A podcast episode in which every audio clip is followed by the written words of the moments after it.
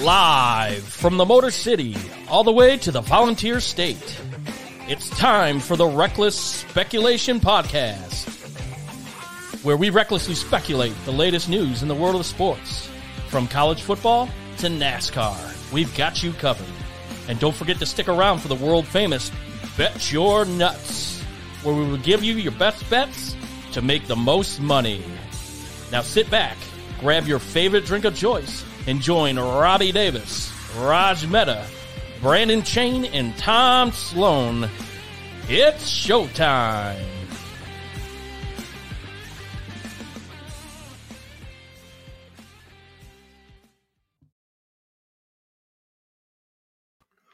Welcome, everyone, to Reckless Speculation. Um, today is December the 6th. We're recording this. Hopefully, you guys are watching live. If not, you can always get us on the podcast or anywhere things can uh, find anything where you can find a podcast. Um, we are joined to here we go reckless speculation podcast on youtube that is our new variation of our channel so please like follow and subscribe um, we have the reckless speculation podcast on facebook instagram and on tiktok at reckless speculation pod the number one um, on x formerly known as twitter at reckless specule one um, and so please follow us and like and subscribe. We really do appreciate it. Um, before we get into the introductions, if you uh, saw the the intro live, you'll see that we have our guest Michelle with us tonight. Tonight, so we're lucky to have her. But we're going to do a quick little brief thing with our sponsors. If you would like to become a sponsor, then uh, please contact us, and we'll be happy to get you on. But first, we're powered by C and W Construction out of Nashville, Tennessee, the greater Nashville area. They handle everything from full builds, remodels, decks, pools, anything that you need done to your house. Quality construction.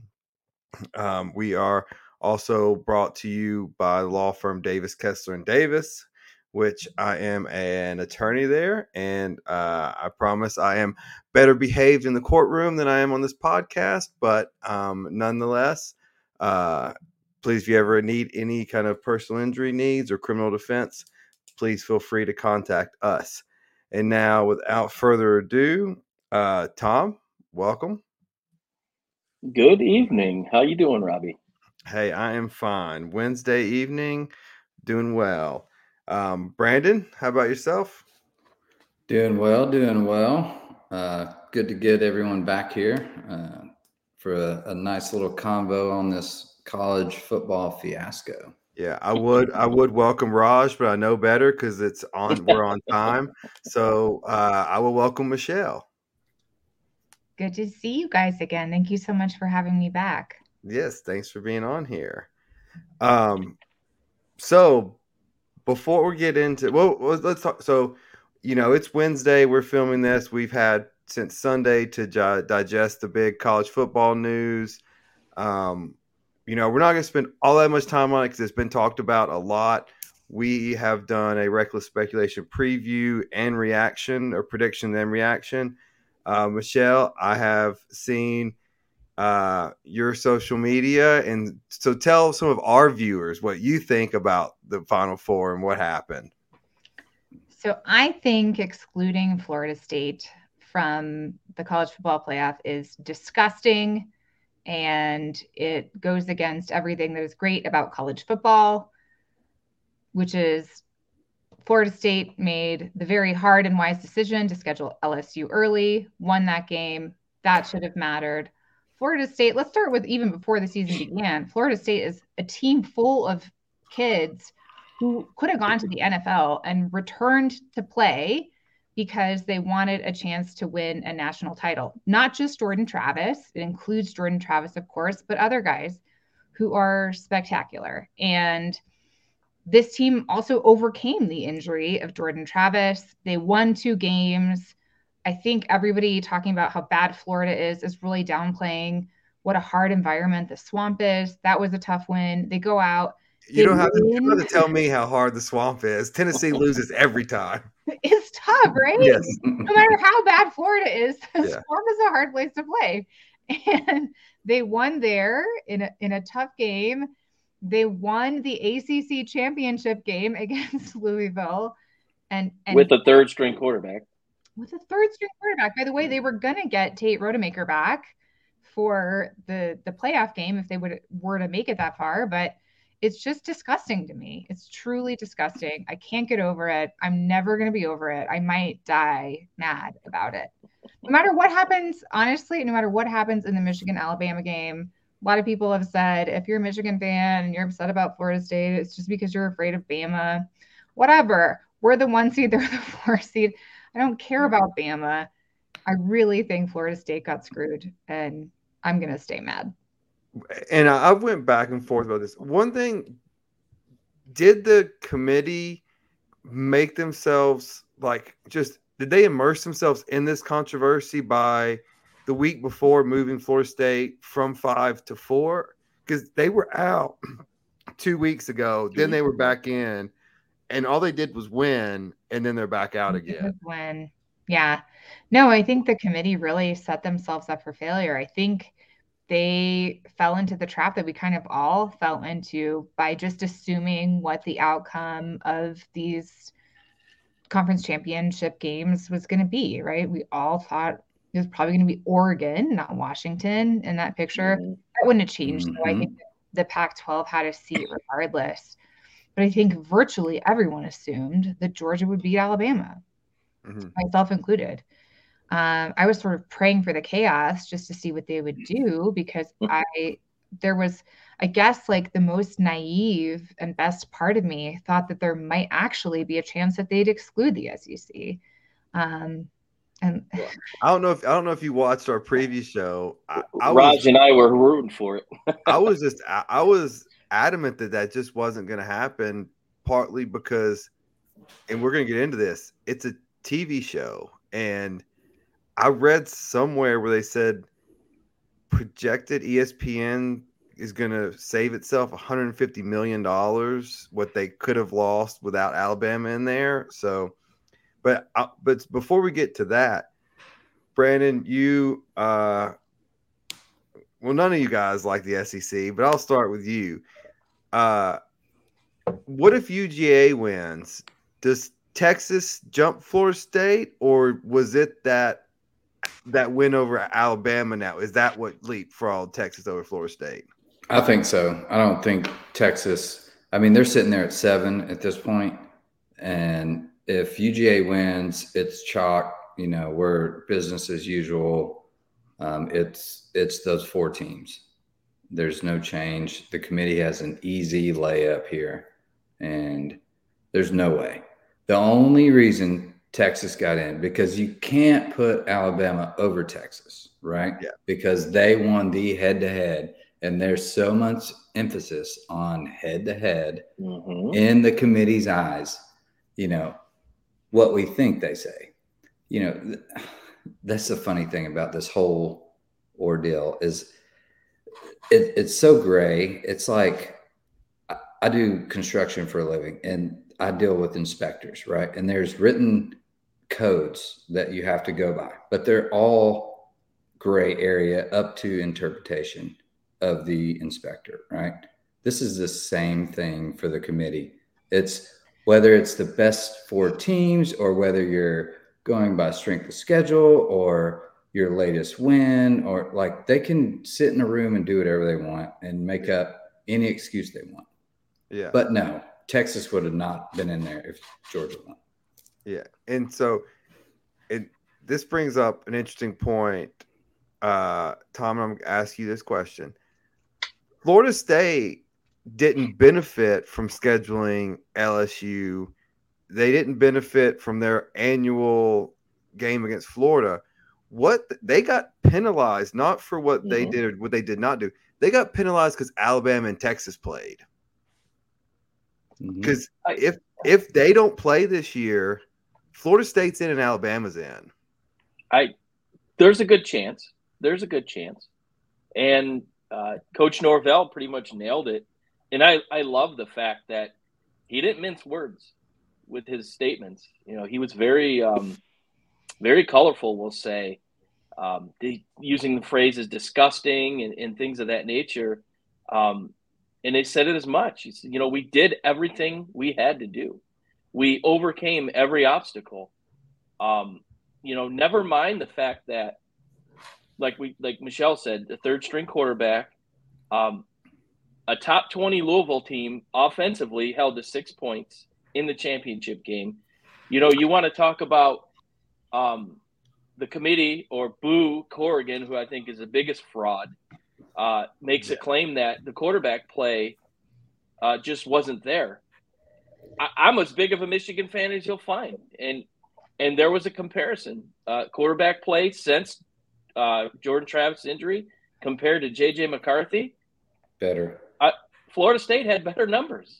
Yeah. Um, albeit Mi- Michigan, their their offensive kind of focus was more uh, on the run game, and JJ really didn't have to uh, win the game per se. But uh, if you're making making that claim, and then these stats come about, it, it's just it's unfair, and um, I I just think it's and I agree with Michelle. It, it, it's wrong.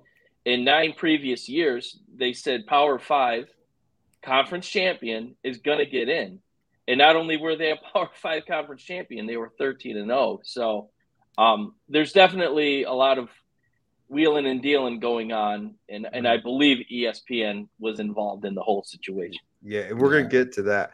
Well, yeah. and and uh, so like I've witnessed Alabama win a championship having a different quarterback from the first half to the second half when Tua came in. So the premise that oh your quarterback's hurt, it's going to in and make you less of a team three weeks from now doesn't really hold water. We've seen it with Cardale Jones, we've seen it with Tua and Jalen Hurts, them flip flopping.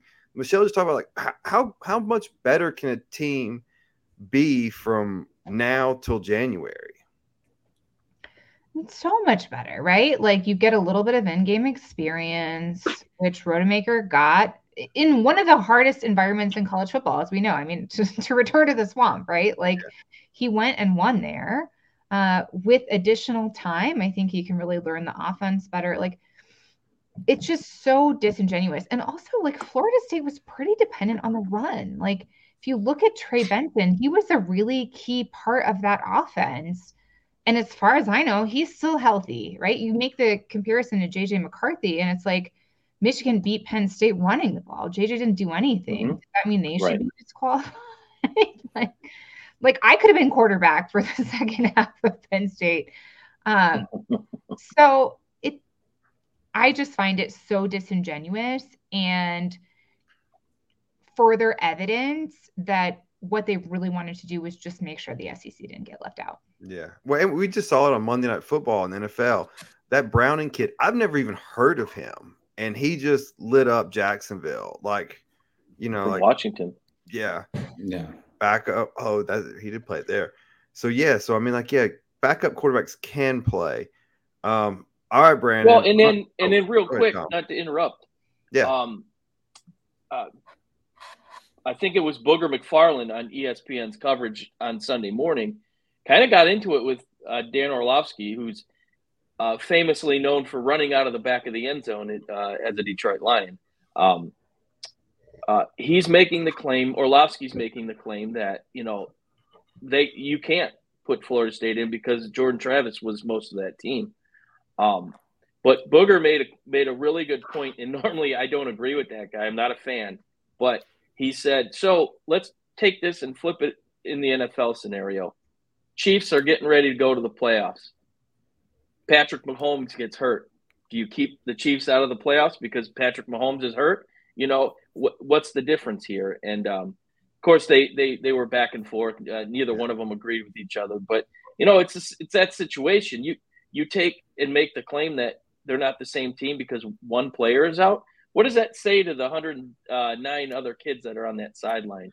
Um, and the other kids that went and won the ACC championship. I think it's just a slap in the face for for the whole program. Well, I did find it ironic that Greg McElroy was on ESPN talking about oh. how you can't win a championship with subpar uh, quarterback play, and that's exactly how he has a college football championship. Yeah. Mm-hmm. uh, yeah, that's that's. I true. do like Greg. that was that was just just ironic. Uh, it's so such a TV show and so political. Like, I mean, they. That's all I said. They, there's so many gray areas. They can use whatever as a scapegoat. So, uh, all right, just, Brandon. Well, let's. Get, no pun intended. Get to the elephant in the room. Um, ESPN and the SEC network, they are partners. Um, they have the broadcast rights for the college football playoffs. Um, we I talked about the money earlier, how much they're set to win. Now, disclaimer: ESPN also owns the ACC network, but that's like me owning a Porsche and me owning a bicycle is far what you're taking care of better. So, what did this relationship, if anything, have to do with what happened in the committee room? Everything. A hundred percent everything. Like they they can So you're here, all in on ESPN controlled this decision. Yeah. It's it's Michelle it's nodding politics. Yes. It's politics and money. Never been more convinced of anything. this is a TV show. It's politics and money, and they finally got caught with their pants down because we all knew with a 14 playoff, eventually this was going to come to head, right? Eventually it was. And th- then what were they going to do when you had this kind of situation? And they showed their cards. It's all about money and politics. It has no, and they can't say put the best four teams in because that's only half right on this four teams, right? And then you know, we're all talking about Florida State. What about Georgia? I feel yeah. sorry for Georgia right yeah. now. Like, what the what happened to them? Yep. They were number one all year, and now they lose one game at the end of the season, and they don't even get to number four. Like, that's where drop... you see the inconsistency in the narrative, right? Is exactly. everybody wants to come back and say, well, we never said it was the most deserving. Even I, I feel like they they tried to hedge a little bit by coming out with a statement before this happened, saying most deserving is not in our lexicon. It's always the best four. But then if you exclude Georgia, you're it's not the best four. Right. Georgia is one of the four best teams in college football. Anybody who understands college football knows this. So mm-hmm. there's just still inconsistency. It's yeah, like I get, trying a hybrid yeah. of deserving and best, and both are are really receiving a disservice. Well, and, and, and, I'll take it a step further. I still think if you're talking just best four, I still think Oregon's in there. Like they Oregon just played a team that's a bad matchup for them twice. Like if this is a 12 team playoff, or Oregon can get hot and win this thing. I mean, not get hot. They can just not play Washington. I think they know. could beat Texas. yeah. I don't think Texas is one of the best four teams. I don't think so either. Yeah, I mean, I agree. I agree with that too. Um, well, I, have got yeah. I would I would put Oregon and Ohio State in there before Texas.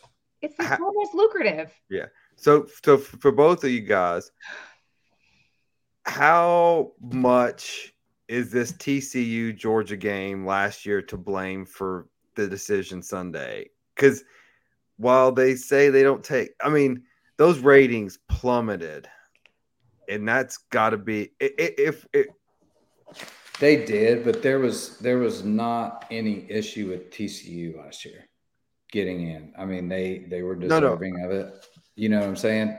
I this year they ran into trouble and they're trying to pull both sides of the fence here. I mean, they're they're trying to say best schedule, best team versus you know uh, quarterbacks going to take you out of the game. You know, bullshit. And I don't think last year had any implication on how they reacted this year. This year was strictly like we're screwed. Um, let's go with where we can get the most money. Yeah. So, Honestly, so, a lot of people have cited the TCU game against Georgia as a reason to exclude Florida State. And I think the TCU game against Michigan is a reason to include Florida State because it shows that an underdog can actually win a college football playoff game. Mm-hmm. Um, I sort of joked about this in some of my statements on Twitter, but like, if you just assume that Michigan would have blown out Florida State, you don't, you haven't seen Michigan in a playoff game.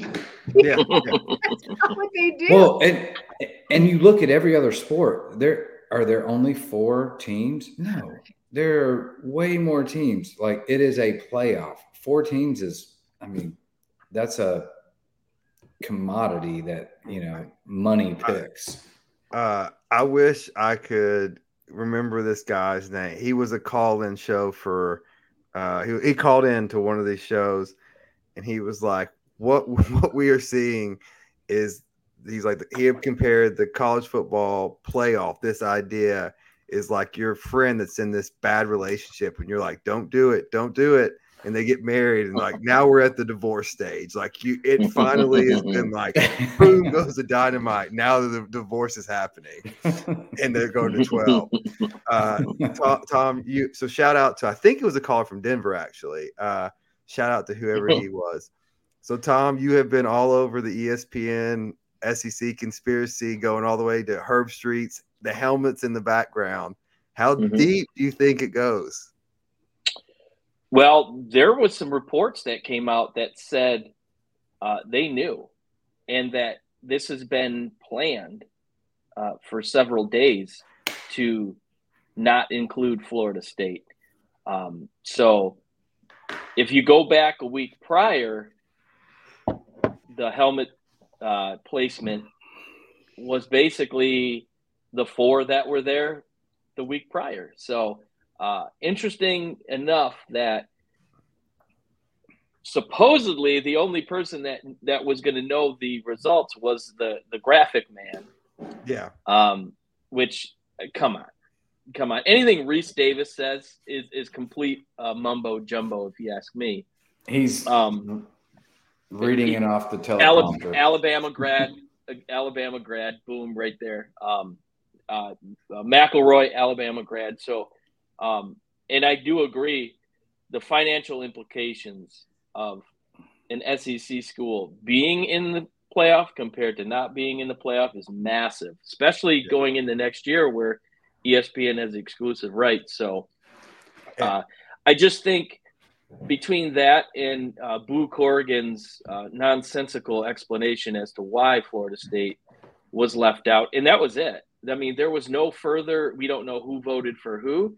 And uh, one thing I talked about the other day was um, Boo Corrigan represents NC State, who is in the ACC, along with three other uh, representatives in the ACC on that committee, uh, which I found it very interesting that four of the, I believe there's 11, all are ACC representatives, and yet they keep their ACC champion out. Uh, very interesting. It, and that kind of leads more to my thinking that ESPN had a lot more to say than than what we really know. Well, well, and I'll they're probably outvoted and got a couple million dollars on the side. yeah. Well, and so, so one, so I will say that. So pay that we, man his we, money for for this show. Who you know we're doing it for you know just kind of our side.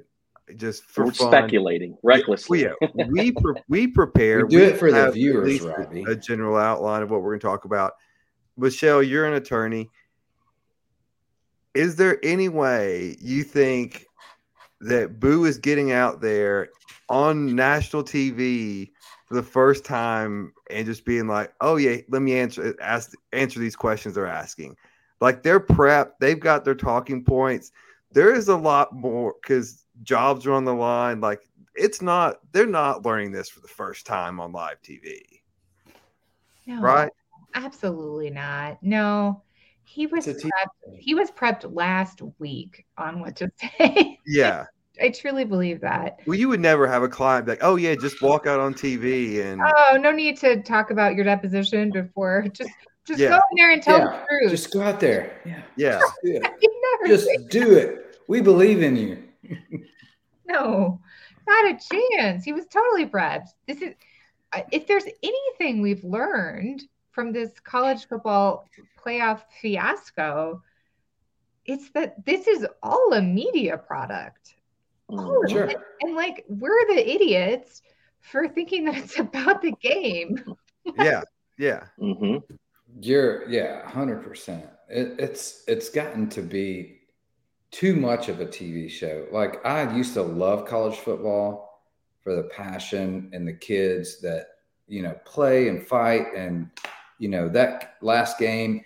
Now you got all these transfers and NIL and you know opting out of the bowl game. Like to just make it to a bowl game used to be means something, right? Like you made it to a bowl, like you're playing in the Cotton Bowl and or whatever, and it's like Well, now it's like stupid. So. and and the pairing, right? So they paired Florida State with Georgia with the Mhm. hopes Georgia beats the doors off of them, and like, oh, see, we told you so.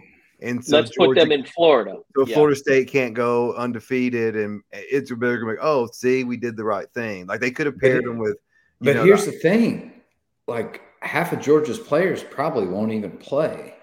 They're probably going to opt out of that game. Georgia's still Yeah. better, but Their second team's probably still better. Yeah. But I'm just saying, yeah, no, you know, uh, it, it could be close. So it's the same thing in Ohio State. Uh, I mean, there's a lot of players. No one has officially opted out yet, but Yeah. But I mean, but the, the second line part that, started in our favor. Now we're we're plus one and a half. the the second part of that statement was going to be, they did that hoping Georgia beats them, but it could backfire tremendously. If if. Florida State then says we just beat who you said was number one all year long, but it's relative to is the full team playing right Yeah. like Yeah. all these all these side games now with if you don't have your full squad and people are opting out like it's it's actually nothing it means nothing It Uh, They're almost means- exhibitions for the next season. it's stupid it's so stupid Tryouts for these kids. uh, Michelle, we have a legal question that we wanted to ask. Uh, anything FSU can do? We've heard. Uh, I know there's some congress, some senators that are trying to hold congressional hearings, but that's going to go nowhere. That's just And the, part of the budget, part of the DeSantis budget, Yeah. uh, included a one million dollars to for legal funds to uh, go against the committee, the college football committee. But Michelle, anything uh, in realization that could happen? So I believe me, because you know how mad I am about this. Yeah. I thought about any legal remedy that might be available to them.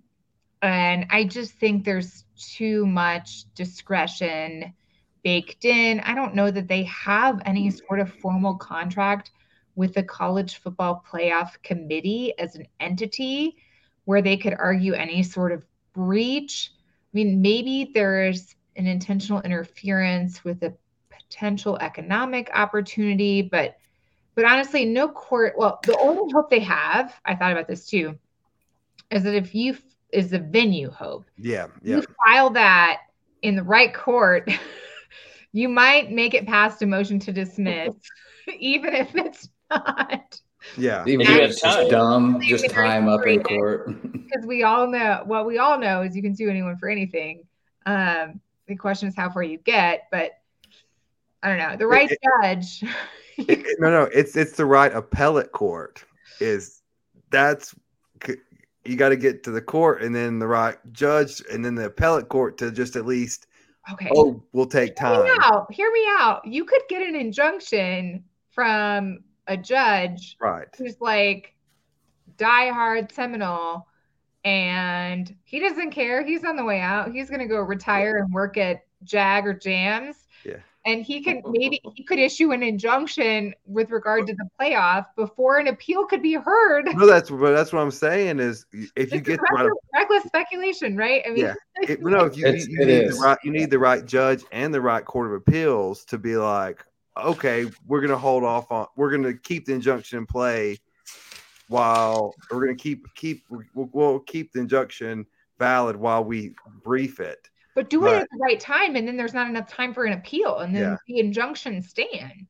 Um, that so would be, basically the uh, consensus is uh, money and uh, politics run everything. and pray that you have a favorable judge who will not recuse himself. And it's not what you know, it's who you know. Yeah, Who you I, know. I'm I'm with you, Michelle. I thought about this too, and I was like, there. I mean, because you're. I mean, I don't. Obviously, we don't. We haven't seen any kind of the contracts or the membership language, but you're a member. You signed off on this committee. There's absent just something. Cra- and even if you got a stay or an injunction to delay the games, it's delaying the inevitable, and then probably setting yourself up for. I don't know. So what about the monetary side of that? Like with all the deals and everything, like could you not file something on like loss of you know value or some something in that nature? either a breach of contract or some sort of other legal duty owed. And I cannot think of either one of those pathways that seems viable. And I think there's enough discretion afforded to the committee. And honestly, the real death knell for Florida State, in my view, was that enumerated criteria that allows the committee Yeah. to consider injuries. That's the death knell where I think That that was the gray area of finality that they they said it only happens on this final decision.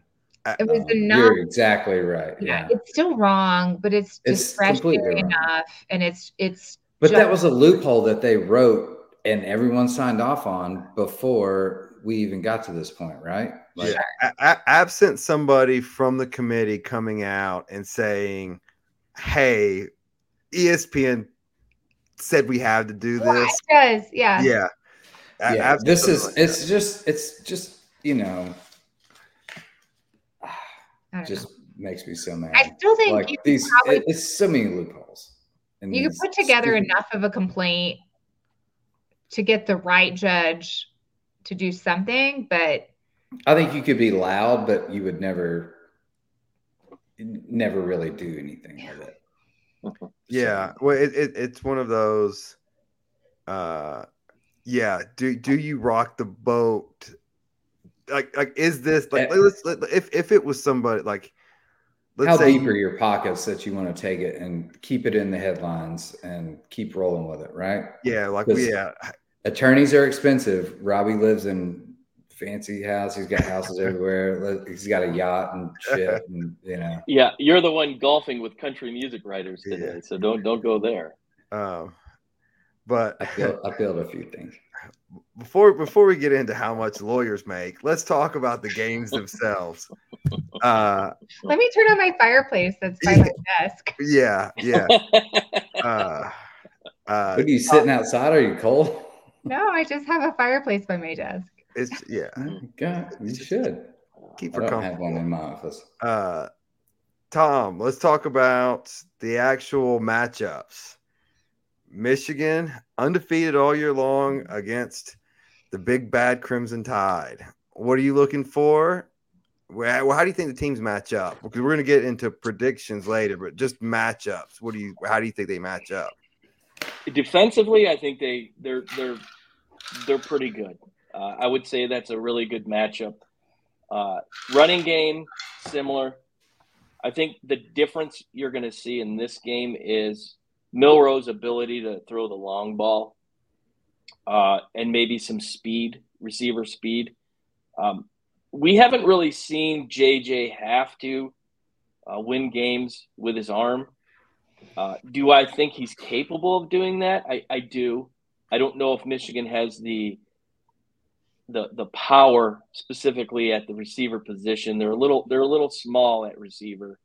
Uh, so this is this is a game where he's going to have to rely heavy on the tight end and really get uh, I think uh, Donovan Edwards a, a little bit more action out of the backfield. But um, I, I you hear everybody uh, the big thing coming out of the the show was the gasp that everybody heard uh, in Indianapolis at the breakfast, and of course, uh, Barstool Brandon and all these other people take to Twitter said, "Did you see that response? Michigan's scared of Alabama."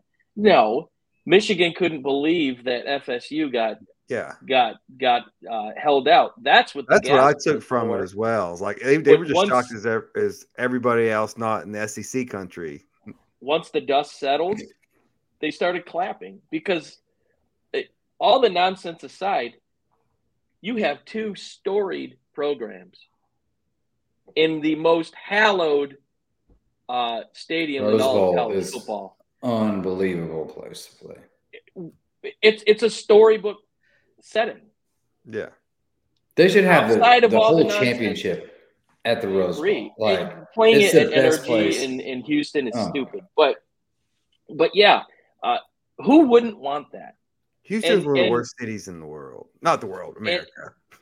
And then when you look at it, Michigan might have the advantage with, Very with the anti fans. Houston here.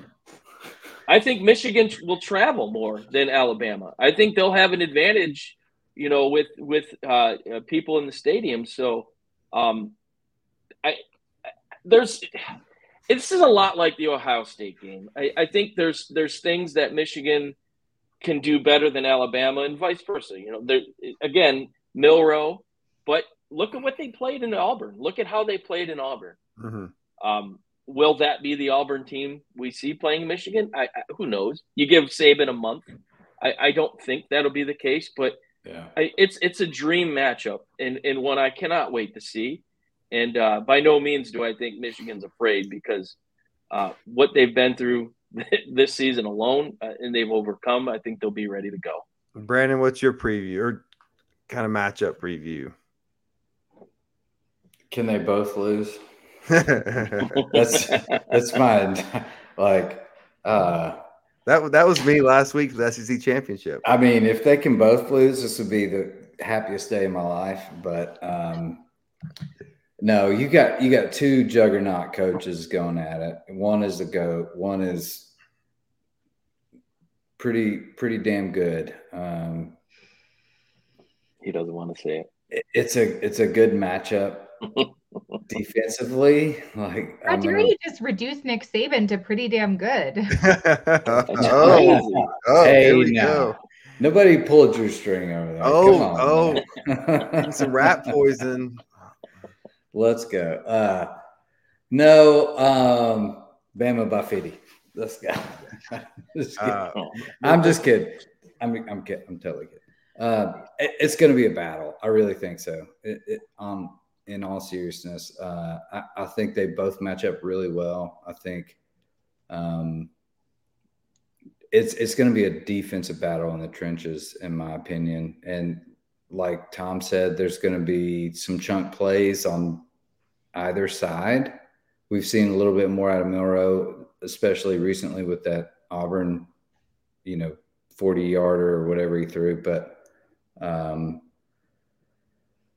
oh God, like I said, I don't, I don't, don't want to pick, pick, a don't winner. pick here. it. That's later in the show. I'm not picking a winner, but it's going to be a battle. Um, Michelle, one, are you going to be in attendance? Possibly.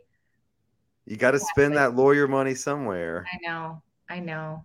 Uh, what what's Um, your what's your preview? Just matchup wise, coaching wise. Well, I want to You've go already, back. already thrown a shot at Nick Saban. Yeah. no, that was that was a shot at Brandon only. It's all good. um, I take shots well. I got a beard. so I actually love that it's Alabama. I love that it's Alabama because Alabama, for all its struggles this year, commands immediate respect. Yeah. And all the people, all the Michigan fans downplaying that initial reaction that was maybe suggestive either of outrage about Florida State or fear of Bama. Like whatever it was, I don't I don't care if they have an initial fear of Bama. That fear is reflective of respect and respect brings out the best in a really good team. And I think Alabama will do that to Michigan. I almost like it because I think it is going to galvanize this team even more. So I love the matchup, honestly. Yeah. And in terms of what it looks like on the field, what I saw from Milroe in that Georgia game was frankly like kind of some reckless passes. And you cannot be reckless throwing the ball around Michigan. They will pick you off quickly. Uh, they have been absolutely lethal. We saw, frankly, a ball intended for Marvin Harrison Jr. get picked off and ran back to the detriment of Ohio State in that game. And well, go the first one. The first one was a terrible throw by Kyle McCord. It, it wasn't even close. Why the no second one? Former Buckeye Kyle McCord. Yeah. Former. Yeah.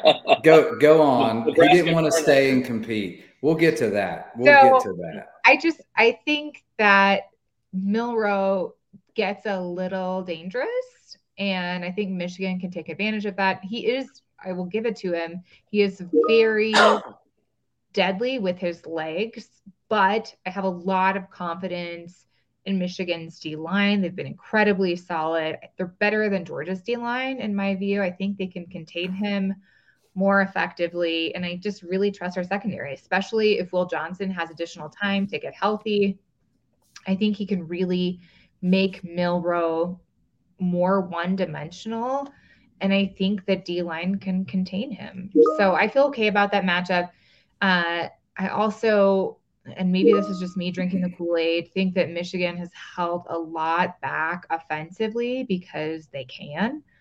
Um, maybe that's naive, but but they continue to win. They continue to win, notwithstanding, frankly, being without their head coach for a few games. So I just I ultimately trust Jim mm. Harbaugh. I trust the coaching staff to to prepare adequately. And I uh, like I like that Michigan maybe is a little bit afraid of Alabama. That doesn't concern me. I like it. Michelle, you made you brought up a great point that I want to just hit on just from my personal experience for, from a I got to bring Tennessee into the show, of course. But no, like these are, you know, we're a little older than the college kids are now, but like these are players that are 18 to 22.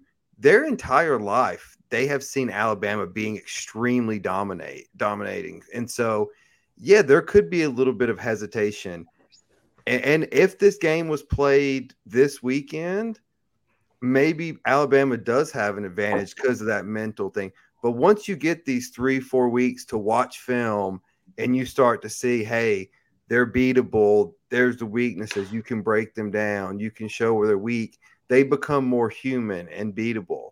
You know, when Tennessee beat Alabama last year, uh, no student at UT remembered the last time Tennessee beat Alabama. It was 16 years. They were two, you know, and so there has been that allure of Alabama. And so I do think the gap really does help Michigan get prepared for this game. Yeah. I don't think um, Michigan's been holding out necessarily. We did see a few trick plays during the big game, so they were so effective too. no, but we did. Did we? We didn't see crap in the Iowa game. Well, to be well, fair, no, not. They didn't need to, but they didn't have no. to. It's I mean, Iowa. I mean, once you, once you get you could have played score three against Iowa, it's over. You could have played quarterback. Yeah, you could have kicked a field goal, and it was it was game over. Yeah. Well, they even said that that uh, Turner had the game-winning field goal with like uh, three or four minutes into the game. I thought that was funny. it's true. Side note, Kirk Ferentz is he's mediocre at his job and he has had it forever. It's it's unbelievable. So here's a side note I want to I want to throw in. Yeah. So this whole like Washington Oregon big fiasco, right? Coming into the end, right? One of them's going to go. It sucks for us because Michigan and Ohio State are on the same side. Like that game, even if we play at the end of the year, we would both be going to the repeat, you know, Big Ten championship again yep. and see who plays. And then, you know, we go from there.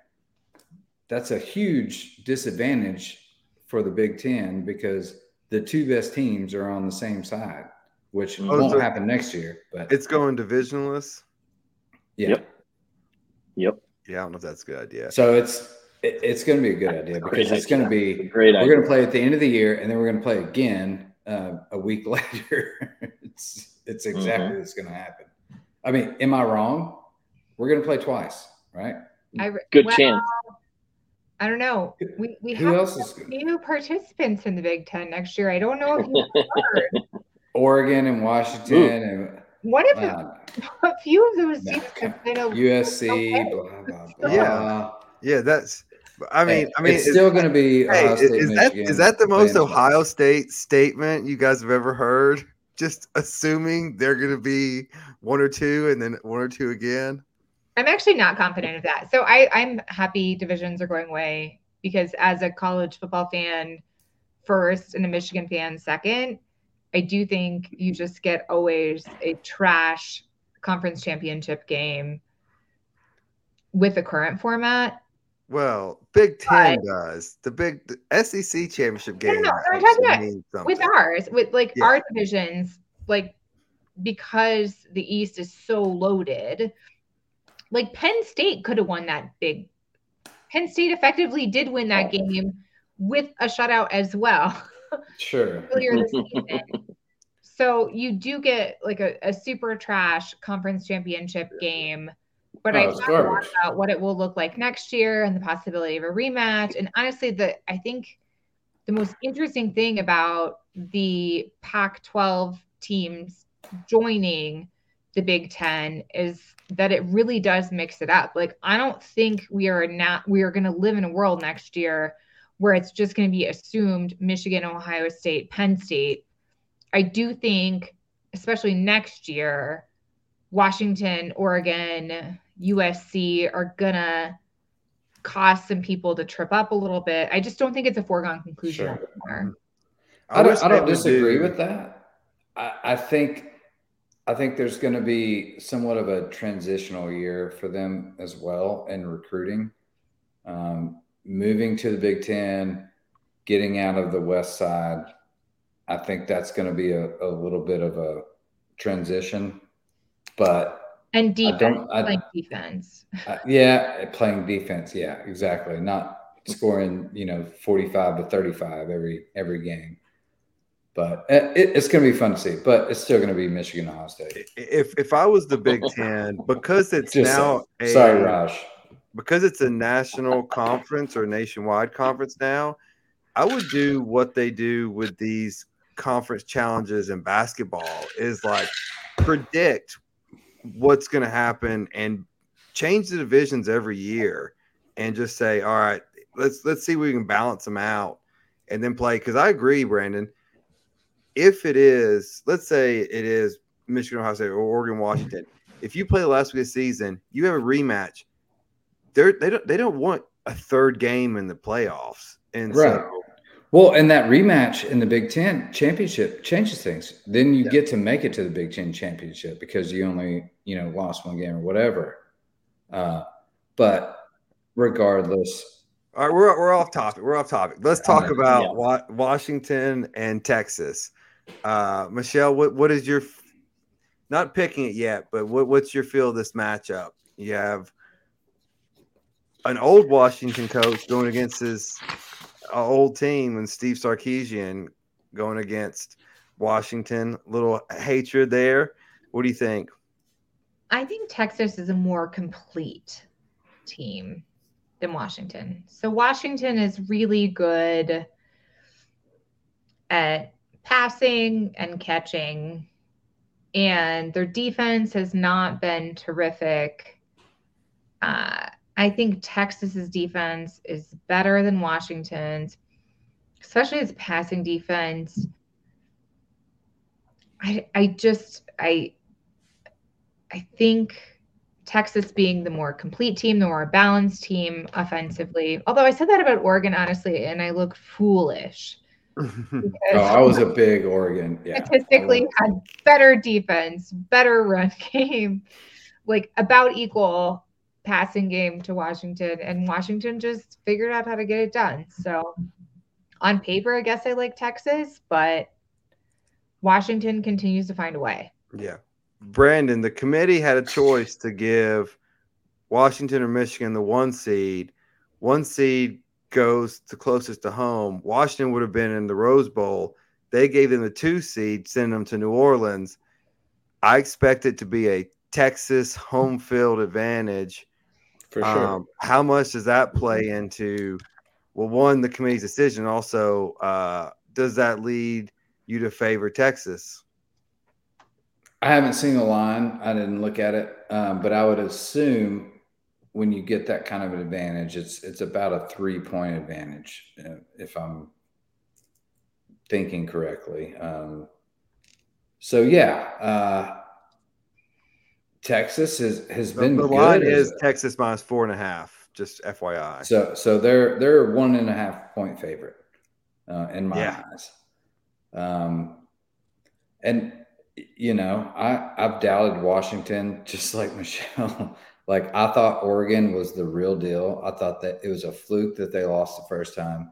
I thought their offense was too powerful for Washington to hold, and they, I mean, just kicked them right in the mouth, dude. It it was. I did not expect that game. So uh, I'm going to go against Washington again because I'm an idiot, and I'm going to. I think Texas here. Quinn Ewers should have been a Buckeye. Uh, was a Buckeye, and uh, I think he's playing too well right now. Um, all right, Tom, what do you think? What do you, what do you, where are you leaning right now, the matchup wise, coaching wise? How does it shape out? If you've got reaction on what do you think happens? Well, I think on on paper, uh, you, you give the advantage to Texas. Uh, home field advantage you give to Texas. But I think what we did see last Friday was a was a team in Washington that had no respect. And not only did, did they start out uh, an eight and a half point underdog, it ended up at ten before kickoff.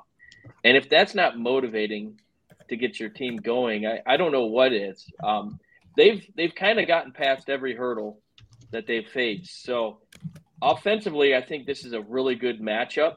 Both teams uh, go downfield quick. Um, with uh, former Michigan uh, receiver Xavier Worthy, they got Sanders. They got big receivers, and Ewers has has a big arm and get them down, get down there.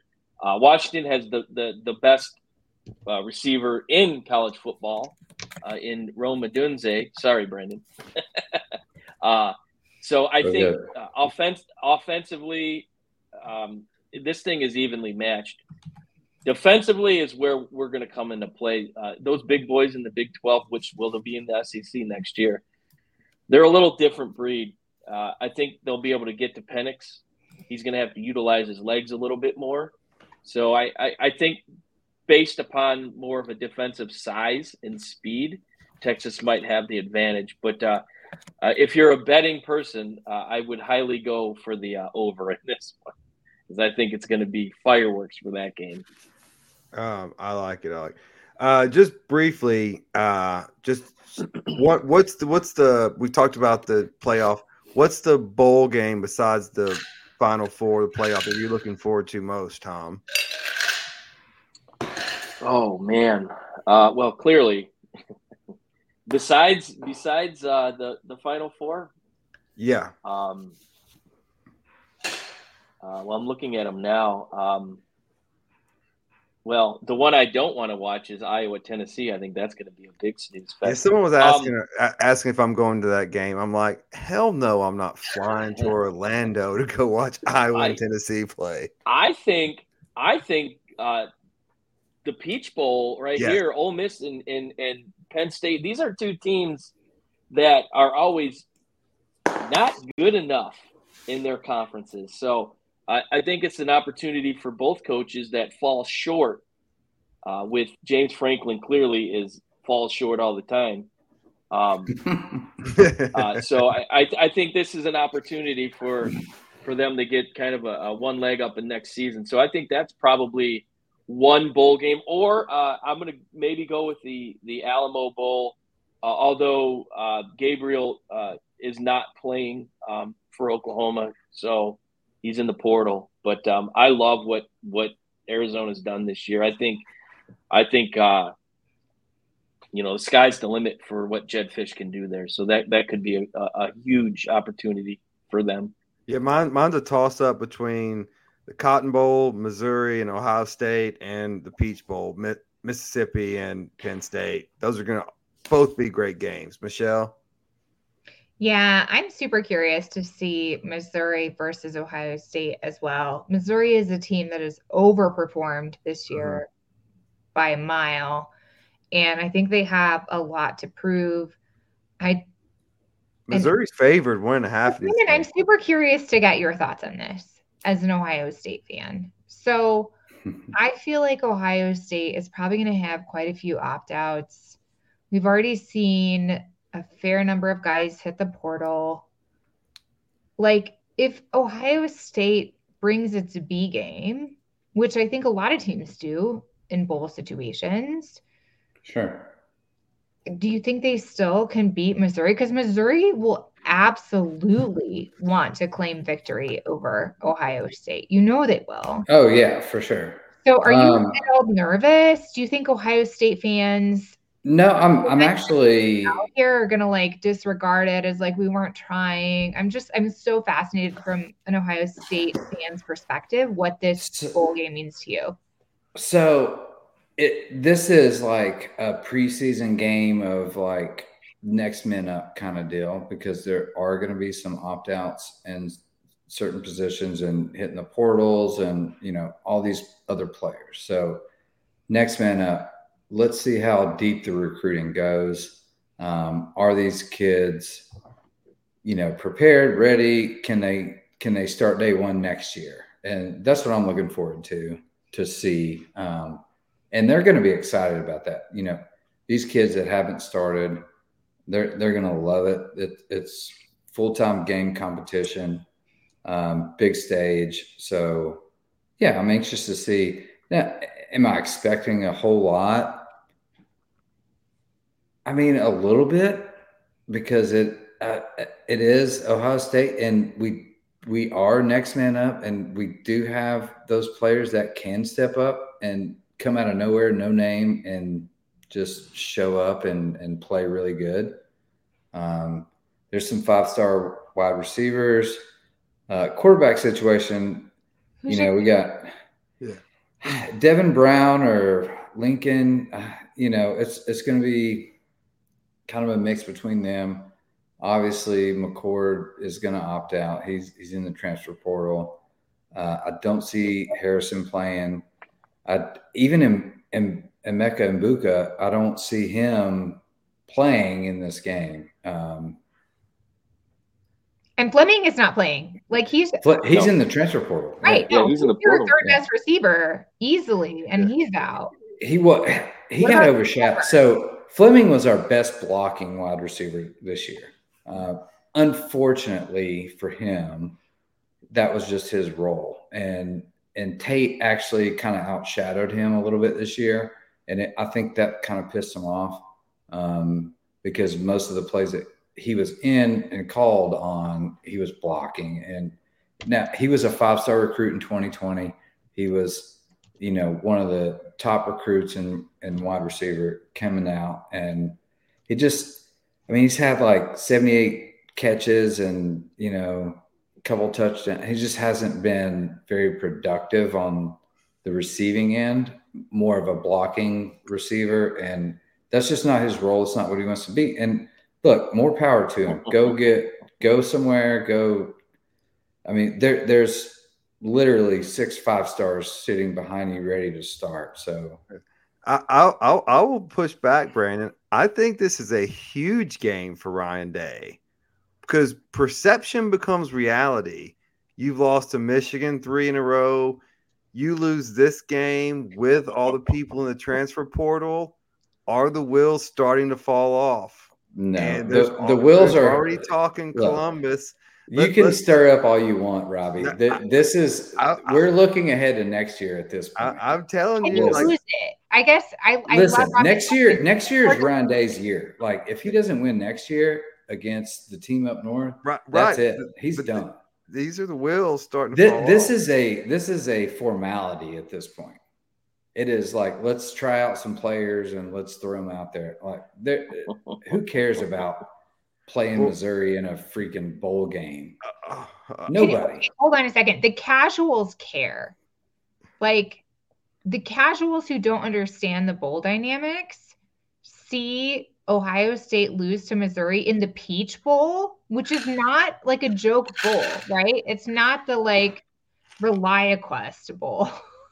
no offense, Pop Tarts Bowl. And to your point, Michelle, most people probably think M- Missouri's a seven and five team. right, exactly. Like if you haven't been paying attention to college football, you Right. don't know how good Missouri is. You just Mhm. think they're like the You're caboose right. of the SEC. Yeah, you're Yeah. 100% right. Ohio State loses to the caboose of the SEC, and all of Then a they're sudden, like, oh, the Big Ten is terrible and blah, blah, blah. Yeah. You know, Missouri Missouri has But the a, uh, real people has a comedian understand this is coach. stupid, right? Hey, This is a there, there's far more casual fans than there are hardcore fans that look at things. Let's talk about the portal though. Uh, Michelle, you wanted to bring it up. Let, us what what are you, what what what are your thoughts about this? Not not only this stage of college football, but this year specifically in college football. So I have been delighted by the portal chaos so far, in part because Exit stage left. Oh, we, we've got him flustered. He's going to check. He's going to. He's going to. He just went to go write a donation to the Keep Ryan Day Fund. No, I took I took a drink of the wrong went Sure, down the I wrong think pipe I there. think my comment is what went down the wrong Mhm. pipe there. You- We'll be on TikTok, ladies and gentlemen. Yes. Look for that on TikTok.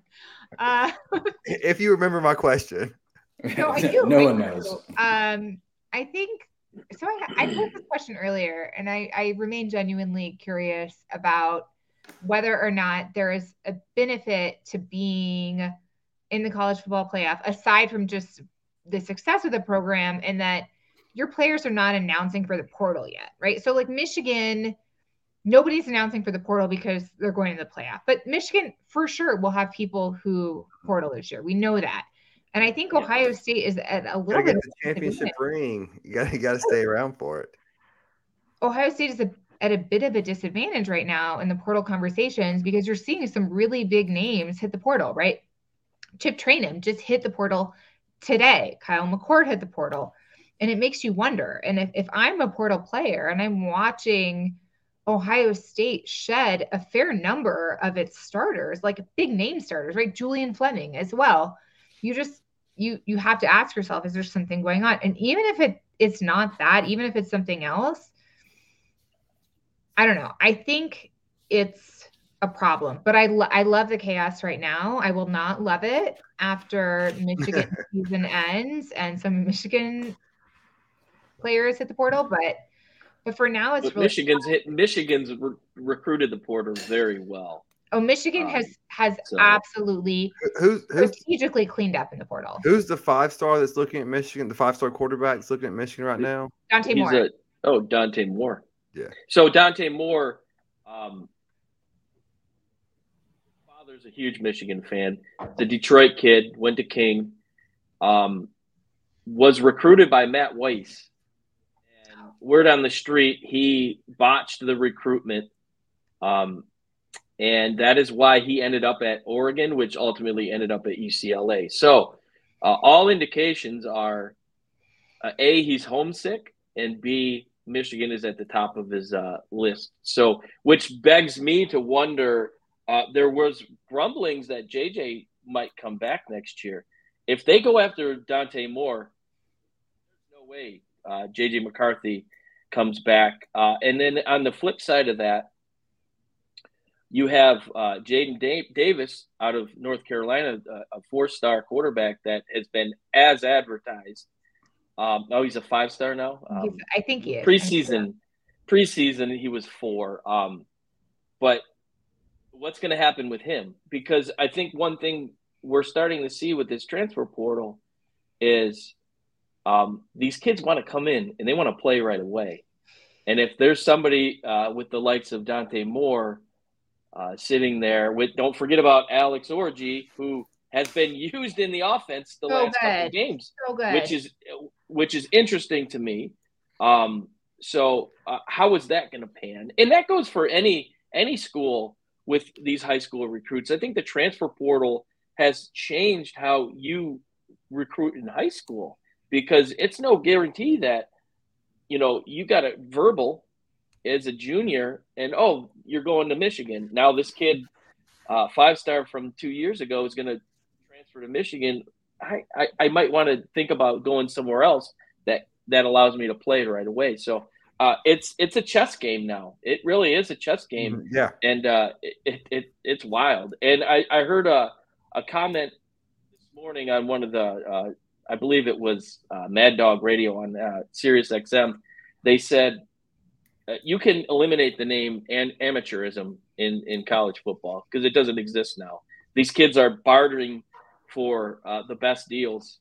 Who's going to give me more money? Who's going to provide for my family? That's where I'll go, and it, mm-hmm. it's crazy.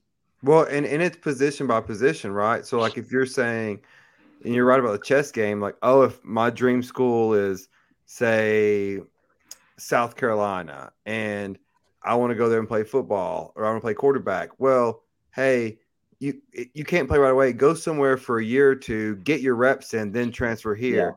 And but like running backs, the opposite, right? Like Nick Saban is for years has sold Alabama running backs on you don't want to get hit very much. You can't go to pro to pros till three years removed. Come to Alabama, just wait. You'll get your year, get your NFL. So it does oh. very much vary on position. Brandon, uh, Ohio State has been the uh, little punching bag here these, this last couple last couple of minutes.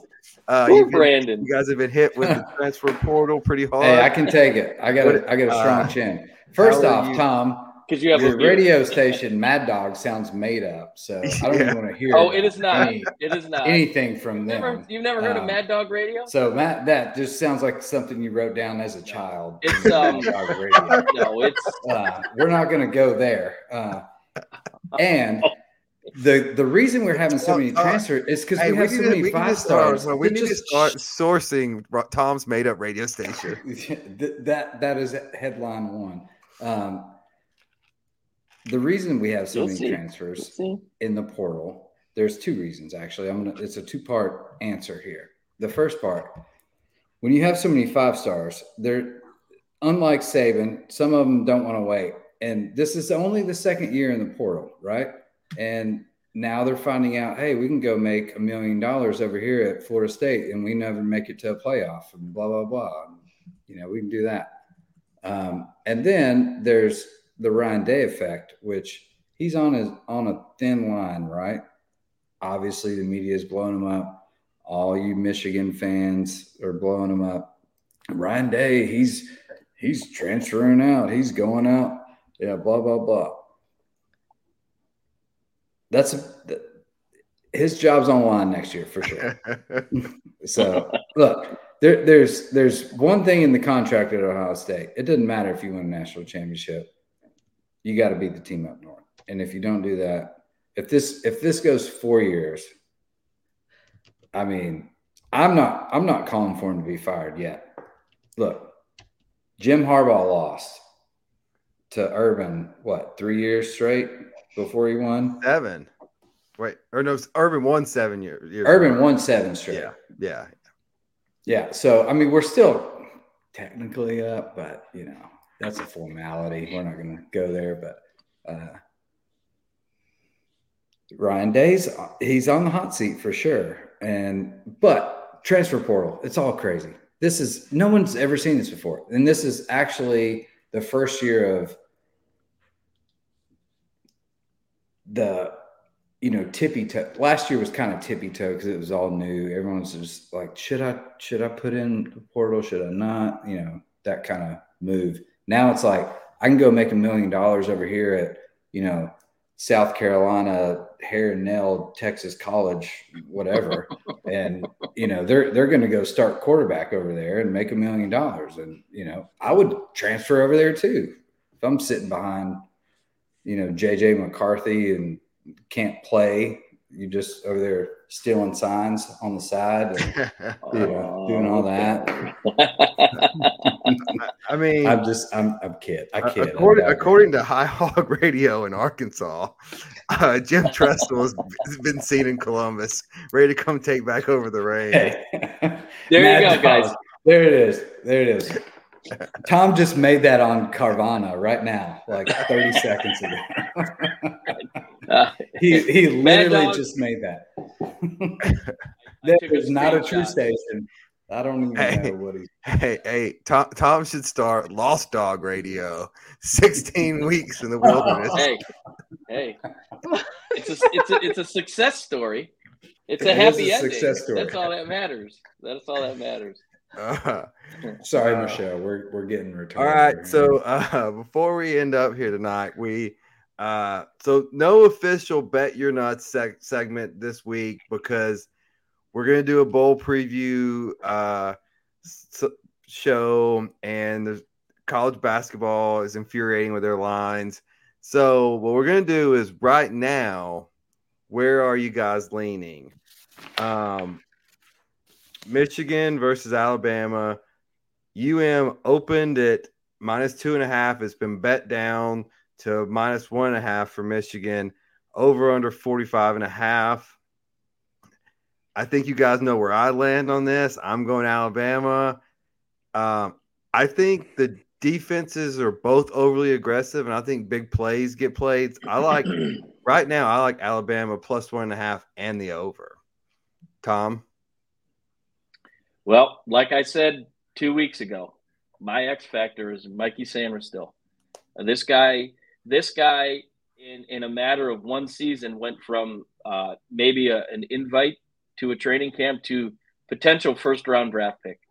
Um, his his production at is he a corner? Is he a hybrid safety? Whatever he is, he's a ball hawk.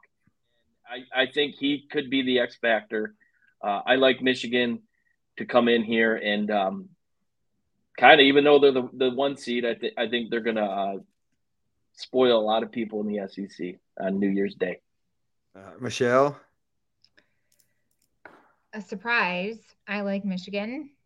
Uh, I also. I'll, like- I'll be y'all's bookie, by the way. Okay. All right. All right. Bet. That's what the kids are saying, right? kids are saying. I understand from from Jim Harbaugh that it means bring bringing everyone together. Bringing everyone together. that's what he. That's what he said after. Oh, bet, bet. He's such a quirky dude. No, I like the, I like the under. I think it's actually going to be pretty hard. Michigan has the best defense in the country, in my view. Alabama is not far behind. I think Michigan is going to be pretty successful at containing Milroe, knock on wood. And Michigan has shown us already that they can really slow the pace of play as needed, score only as much as they have to. So I think the under is a pretty safe bet here. Well, you have picked up quickly on how to make money. Bet the exact opposite of what I bet. Baiting, um, baiting. Yes. Uh, Brandon, what do you like? I like the uh, prop bet of them showing Jim Harbaugh's face over three and a half times. Uh, that's my bet. that's a safe bet, and with with a "oops, I crap my pants" look on it too. So. um, that, that's a that's a guarantee. Washington versus Texas. Texas minus four and a half, over under 62 and a half. Brandon, what do you like there? Mm, I like Texas. I'm leaning Texas. I, I know we Washington just always surprises you. You know, Penix is great. I'm gonna I'm gonna go. I'm gonna lean over and not pick a side. I'm going to go over. All right, Tom. I think Penix's experience uh, is the difference in this game and his escapability. Um, Rome Odunze, like I said earlier, is uh, numbers wise, uh, had probably the best season as a wide receiver. Um, and, and just seeing how they they came out, that game I mean, right off the jump, uh, Washington took control. Um, I, I don't know if that's the case in this situation, but I do see Penix is going to put his head in that that compartment wherever he's doing uh, on the sidelines, and uh, I don't know if it's pumping him oxygen or whatnot, but uh, I think his experience comes into play. And I like I like Washington maybe by a field goal. Going to be a real close game, back and forth. Uh, and I agree with with Brandon. Give me the over. This this thing could be a shootout. All right, Michelle. All right. I just think we need the NCAA to investigate whatever is going on in that little hood that Penix is putting his head in. What is in there? It's weird. It's, It's so like weird. it's like it's It like the so spray weird. at the Yeah. World Cup, like the little soccer don't know. spray they I have. don't know where what they it just is. I think it's and it just fixes investigation. Just saying because they keep feeding the spread. Uh, no, I actually really like Washington. Notwithstanding the fact that I do think Texas is a more complete team, Washington just continues to find a way to win games. And Their defense is surprisingly like good. Well, it was, it's not a surprise to me. I thought preseason they looked like they were going to be the best defense in the Pac 12. I don't think they were. I think Oregon was actually a better defense, but Washington played enough defense to somehow beat Oregon two times. I think they continue on that streak. I honestly think they're sort of this year's TCU. They both wear purple. They both have been in a lot of close games with inferior opponents. And I think they keep that weird purple streak alive and beat Texas.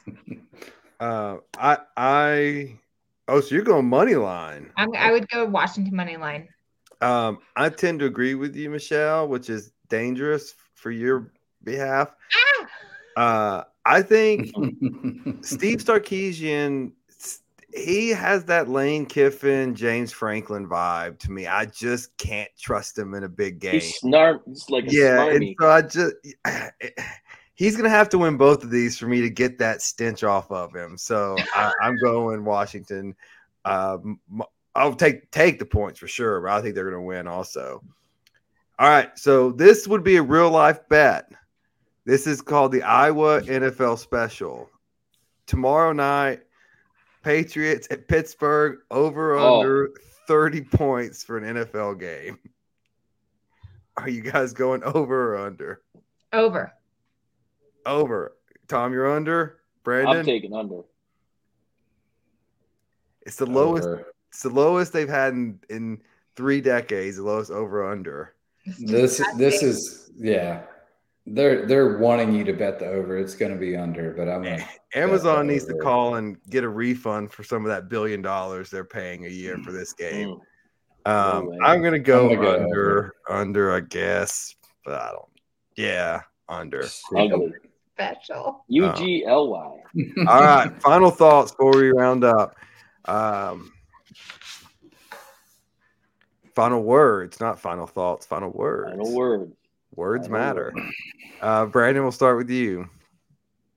Um, I wish Alabama and Michigan could both lose in this college football playoff, but they can't. Uh, that being said, uh, just this whole fiasco, I would not like to see Alabama win. Mm, You just can't say it. mm-mm. That's all I got. That's it. I can't, All right. can't say anything Uh, else. Tom, what about you? Uh, I've I've got a little bone to pick with the NCAA. Uh, last night they uh, handed out the Broyles Award, and it went to uh, the Iowa defensive coordinator Phil Parker. Now, I, I don't want to take anything away from what Phil Parker has been accomplished at Iowa. His defense was ridiculous, and it's been top fifteen, you know, years and years and years. So uh, I don't want to take anything away from him. But there was an assistant coach that just so happened to be thrown in the uh, the reins of interim head coach right here in Ann Arbor, and the name is Sherrone Moore, who the two biggest games of the season he was head coach, OC, and offensive line coach, and he got the job done. Not to mention the two games that he head coached earlier in the season. So five and zero as an interim head coach. If that doesn't qualify you for the Broyles Award, I don't know what does. But so my my final words are NCAA. You just keep making yourself look worse and worse, and we all know who the award winner is. But kudos to to uh, Phil Parker. He does a great job. Michelle and I bared witness to that uh, last week in the Big Ten championship game because they stuffed our run game, but they still got it wrong. Um, well said. And and how many co- games did he coach versus how many Harbaugh actually coached?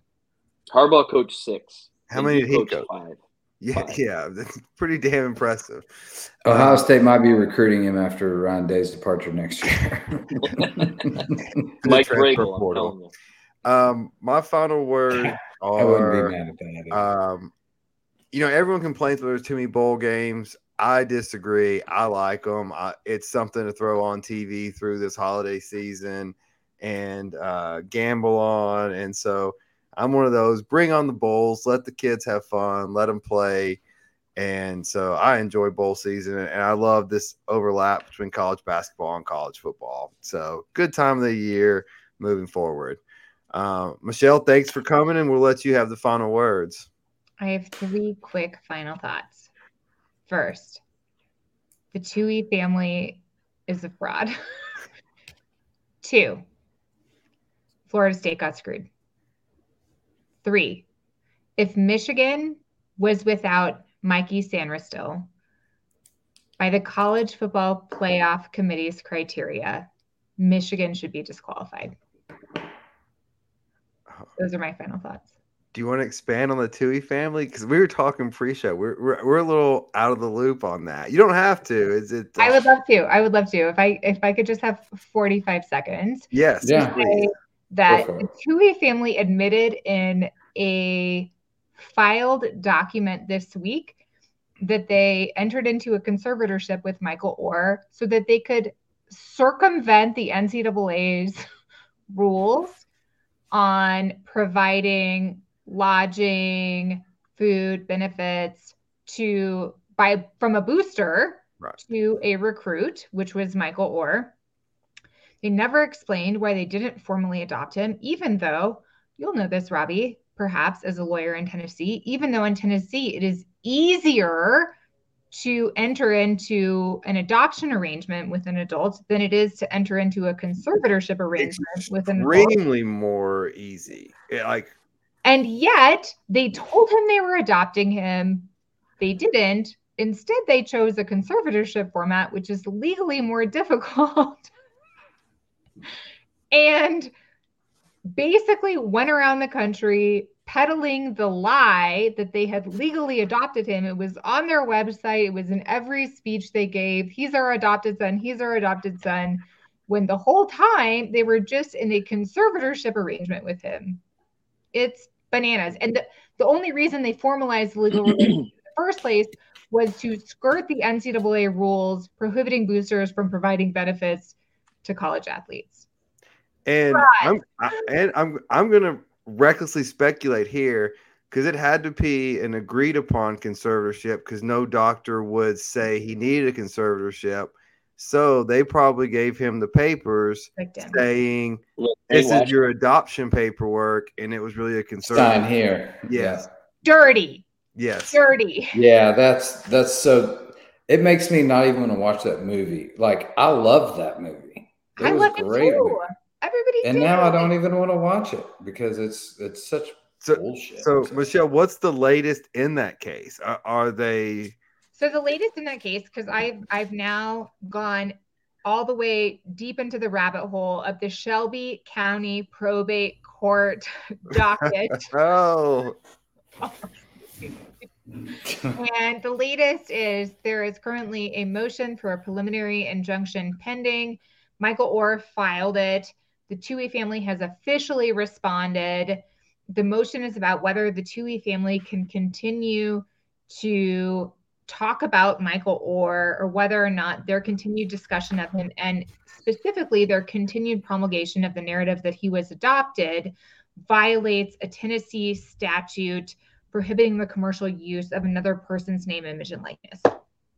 Mm.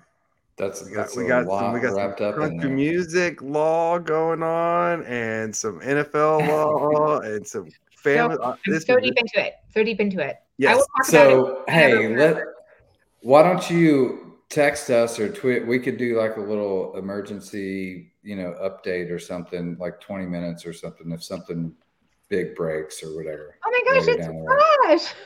Raj. Raj, Hey, Raj Raj. is alive. you, you, you just showed up right after our final thoughts. So, What are your final thoughts? yeah. I was just listening to the Tuohy uh, discussion after Michelle, and I was praying to God you didn't ask me a question after that. Uh, Because she, Well, you weren't on here until just now. well, even if I were, I was like, Tom, Tom, don't go to me because she just absolutely destroyed that one and she nailed it per usual. Uh, are we talking legal stuff? Um, quickly, I thought it was interesting, and we'll take Michelle and Rob's take on this. That one of the most interesting bowl matchups were uh, both, you know, it's stupid rule when two schools come up uh, from the FCS, they got to wait two years to be in their conference title game and get into a bowl. James this year, James Madison and Jacksonville State, which is also called the Gamecocks. They're also called the Gamecocks, which there should only be one of those. I mean, that's just it's weird. But um, yeah, it. But Jacksonville State, um, you know, legally speaking, they were what? No, James Madison rather. The Dukes were ten and zero, and they were threatening legal action. Uh, even uh, going as far as to say, you know, it's I mean, an antitrust uh, uh, was thrown out there by the Virginia Attorney General and Michelle, Rob. Could you guys explain what they meant by that? Now they dropped it after they lost the game to Appy State, and they realized they were getting in uh, regardless. But what did they mean by that for you two, and how does that relate at all, or does it to Florida State? So I'll take a stab at it first. I obviously don't practice antitrust law, but this is what I remember from law school and kind of just. So it's it's almost impossible in those people's scenario to have an antitrust lawsuit because the NCAA is one entity. Bowls are their own individual entities. And so the bowls invite people. Now they have relationships with conferences, but the bowls can't conspire with the NCAA to keep people in and out. And also, James Madison Jackson, they accepted the rules when they grad when they transferred divisions. So essentially, you're saying I agree to the, these rules. Well, now a year later, I don't agree to them because we're good and so it's just kind of this like, oh, I agree to pay my credit card debt, and then well, until I accumulate the debt, now I'm like, eh, actually, that's no good. And so there's just too many moving entities and too many parts for there to be an antitrust collusion in order to keep them out. Now they could go and say, hey, we're going to play each other in our make believe bowl or whatever it wants to be. They could do that and call it what they want. It's just there's no TV network, there's no TV contract, and that's why they're not doing it because it's not profitable. And by the way, most of these teams lose money on bowl games. I feel like I- Michelle's about to blow this up. Like, Well, I don't know, maybe. I mean, I just Googled this, and Google says they're playing Air Force in a bowl game. yeah, it was Yeah. like they basically didn't have enough teams, so they both were allowed, and they needed one more team. And Minnesota at five and seven was the team that got in. Uh, yeah, it looks like they are gonna play in a bowl game. Um, so- James Madison Well- is or Jacksonville State. Both No. are. It, they were last second additions because teams were needed, so they dropped that suit. But I was just asking in theory about that suit and could it apply Yeah. in any way to So the Florida NCAA State? is under a lot of antitrust heat. I really hope they've retained the best antitrust lawyers available to them because there are threats all around. Mm. Um, I do think it was the anti-competitive nature generally of excluding them on the basis of that rule that was probably going to prompt that antitrust suit. Um, there's another antitrust suit pending in the District of Colorado right now against the NCAA Hmm. for excluding players from participating in revenue from media rights.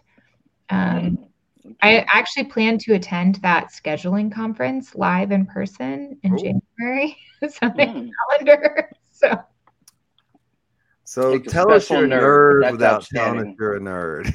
I'm No, that's outstanding. Special. that's nerd what every. I'm sure it's going to be like a packed courtroom, right? I'm sure I'll be like one of you know 200 people who are at that scheduling conference, right? Of course. Yeah. Well, you'll have to come on and and and, and talk about what I'd you be delighted to do. what you learned from that. Sure. Absolutely. All right. Well, Well, final words, final words, final words. Raj, Yeah. you got any final words as you checked in at the last minute? Uh, just quickly, you know, I think we discussed the Heisman. Well, I'm sure. And we uh, didn't. We did. oh, you didn't. No, Well, uh, I hate Bo Nix uh, because I hate Oregon and I hate dudes with frosted tips, especially in Coming in with anger. And, you don't uh, like you don't like tattooed white quarterbacks either. No, especially on their arms. Like, there's just something about it when they're tatted up on their arms or sleeve. Like, usually, you know, like Will Levis and Tate Martell. What was Martell. the Kelly dude from uh, Ole Miss, or what, what was that dude's name? Um, you mean Matt Moore or? Uh, no, um, he got hurt in a bowl game. Phoenix. yeah. Oh, Matt, Matt, oh Matt- no, Matt, Matt Corral, Cass- Matt Corral. Matt, Matt Corral. I Corral, love Matt yeah. Corral. Matt Matt Corral was from Long Beach Poly, by the way. So he uh, he ended up transferring, but he uh, he was confused ethnically. Let's put it that way. Polys were like Snoop Dogg, and I'm not inferring anything else from that, but he I've been to a Long Beach Um, Poly game, by the way. Oh, for real? Where at? At Long Beach Poly. I went when they played Notre Dame High School. Oh, well, I guess that would make sense. Yeah, it's uh, they were old. I've been to Disney World before. Yeah, Where'd No, you go? man. Disney World. You jack off. They're uh, they have all these showcases now where these teams travel across the country. No, this was But a anyways. matchup. Notre Dame High School. It you, it actually included. Hold on a second. This is important. Giancarlo Stanton was the quarterback, Oh wow. Ah, Dude, nice. and So you're In that dating case- yourself a little bit there. I am a little bit. Mike Giancarlo Stanton, you mean? Mikey, he was Mikey then. Yeah, now Mike he's Stanton. Giancarlo. Giancarlo. And and then Wes Horton and Shane Horton were on that team. Both Yeah. eventually went to USC. USC, yeah. And Wes Horton I, went to the pros for a while. I was the girlfriend of their cousin, and that's why I was there. Oh, now it comes out. Ooh. You're uh, okay. I get it now. But Yeah. yeah, talented teams. I remember back in the day they were uh, the Jackrabbits. But anyways, I was talking about uh, quickly Heisman, and I don't like Bo Nix. And one stat I read, and I'm trying to verify, was ADOT, uh, average depth of target, because you know a lot of us call him the check down, you know, whatever.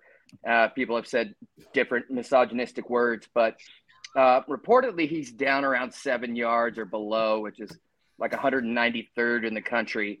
Um, whereas everyone else is where they should be. You know, Daniels around 11, uh, Penix much higher. Jalen Milroe was was leading the country in that.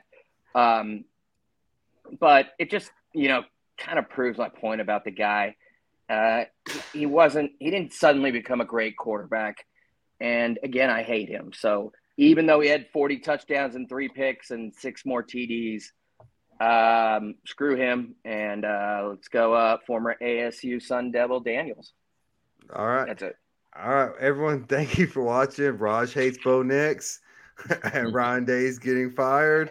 Fuck that and apparently, everyone hates the Nah. SEC. And, Uh, and Mad Dog Radio is a real station. I mean, and It is a- and it's a high, made up high hog radio, high hog radio. Lost Dog Radio, apparently. Yeah. Lost Dog, Lost Dog Radio. Uh, Here we, we got all kinds of. All right, all right, guys. Until next time, everyone, be careful. Enjoy the holiday season. See you guys tomorrow night. Feel All right. like I'm Thanks for listening to another episode of Reckless Speculation. Don't forget to follow us on Facebook, Twitter, TikTok, and YouTube searching Reckless Speculation. Catch us on Apple Podcasts, Spotify, or wherever you get your podcasts. We look forward to catching you right here next week with another exciting episode of Reckless